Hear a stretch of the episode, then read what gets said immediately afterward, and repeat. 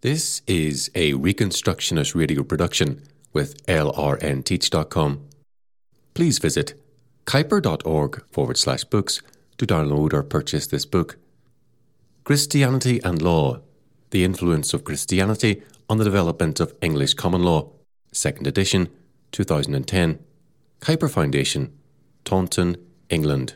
Narrated by Nathan F. Conkey. Preface to the second edition. The following essay on the influence of Christianity on the development of English common law was originally presented as a paper in the early 1990s at a national conference of Christian organisations concerned about maintaining the relevance and influence of the Christian faith and Christian moral standards in modern British society.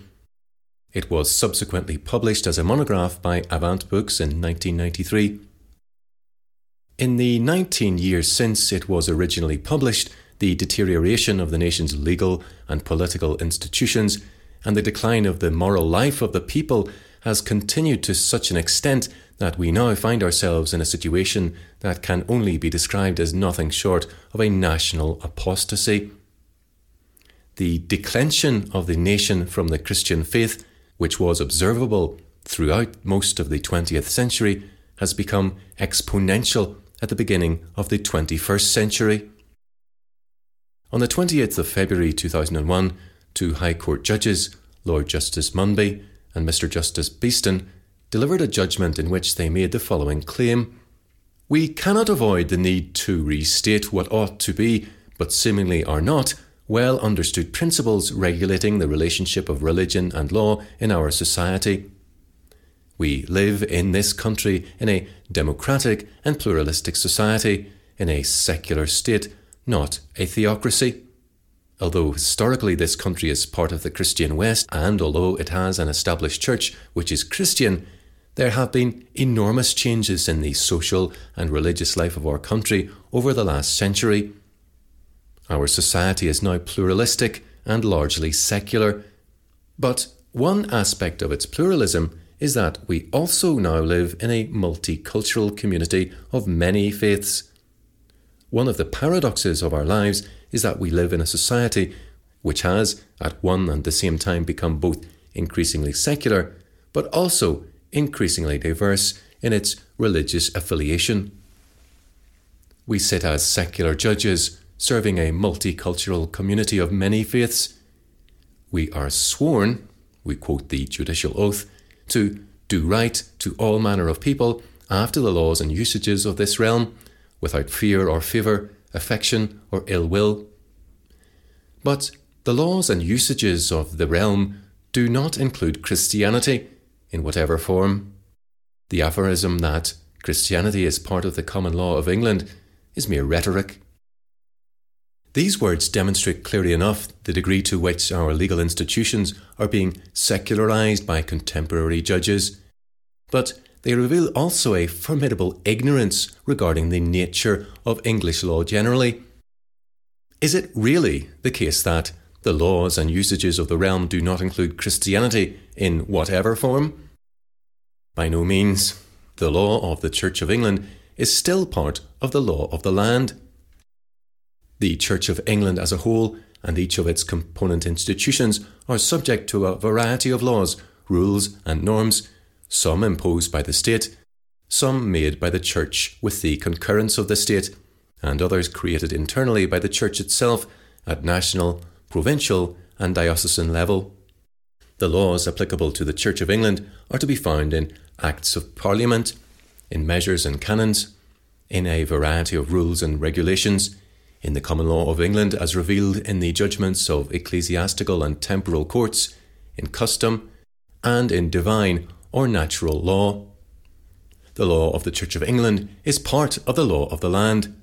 As Uthwatt J stated in Attorney General versus Dean and Chapter of Ripon Cathedral, the law is one, but jurisdiction as to its enforcement is divided between the ecclesiastical courts and the temporal courts Regarding English law more generally, we must remember that as late as 1953, Queen Elizabeth II, as part of her coronation oath, swore to maintain the laws of God and the true profession of the gospel, and the Protestant Reformed religion established by law.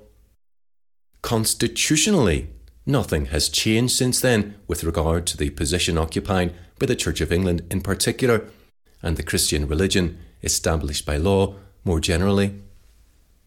Perhaps if the learned judges had quoted more of the judicial oath to which they refer, and incorrectly understand as binding them to the principles of secularism, the inconsistency, indeed the absurdity of their views, and the delinquency of their judgment would have been immediately apparent. The judicial oath requires those who take it to say the following I do swear by Almighty God that I will well and truly serve our Sovereign, Lady Queen Elizabeth II, in the office of, and I will do right to all manner of people after the laws and usages of this realm, without fear or favour, affection or ill will. Lord Justice Munby and Mr. Justice Beatson have sworn by Almighty God to serve Queen Elizabeth II as a Christian Queen, who herself has sworn to maintain the laws of God, the true profession of the gospel, and the Protestant Reformed religion established by law. In what sense, therefore, does the judicial oath require them to enshrine the principles of secularism in their judgments? In no sense. What it requires them to do is administer the law of the land impartially as servants of Queen Elizabeth II. The secular principles to which the judges claim to adhere are religious principles that run counter to the religious principles upon which the law of the land is ultimately based, and in championing such principles in their judgments, they are failing in their duty to serve Queen Elizabeth II in accordance with the oath they have sworn by Almighty God. It is true, of course, that modern Britain has embraced secularism and multiculturalism, and there is a growing institutionalized antipathy to the Christian religion, evidence of which can be seen, for example, in perverse judgments of the modern judiciary, such as the one referred to above. But what this reveals is not that modern Britain is no longer a Christian nation. Rather, it reveals that modern Britain is an apostate nation. It is the purpose of this monograph to demonstrate that the aphorism, Christianity is part of the common law of England, is by no means mere rhetoric, but indeed profoundly true. National apostasy does not alter our history, nor in itself does it alter the Constitution, no matter how much our judges may like to think that it does. The answer to this apostasy, therefore, is not the secularization of our laws, but national repentance and a return to the Christian principles of justice that underpinned our law and guided the nation for so long. The text is substantially the same as that published in 1993. I have added very little other than to make minor alterations to grammar and correct a few typographical errors. Stephen C. Perks, September 2012. Christianity and Law the influence of Christianity on the development of English common law.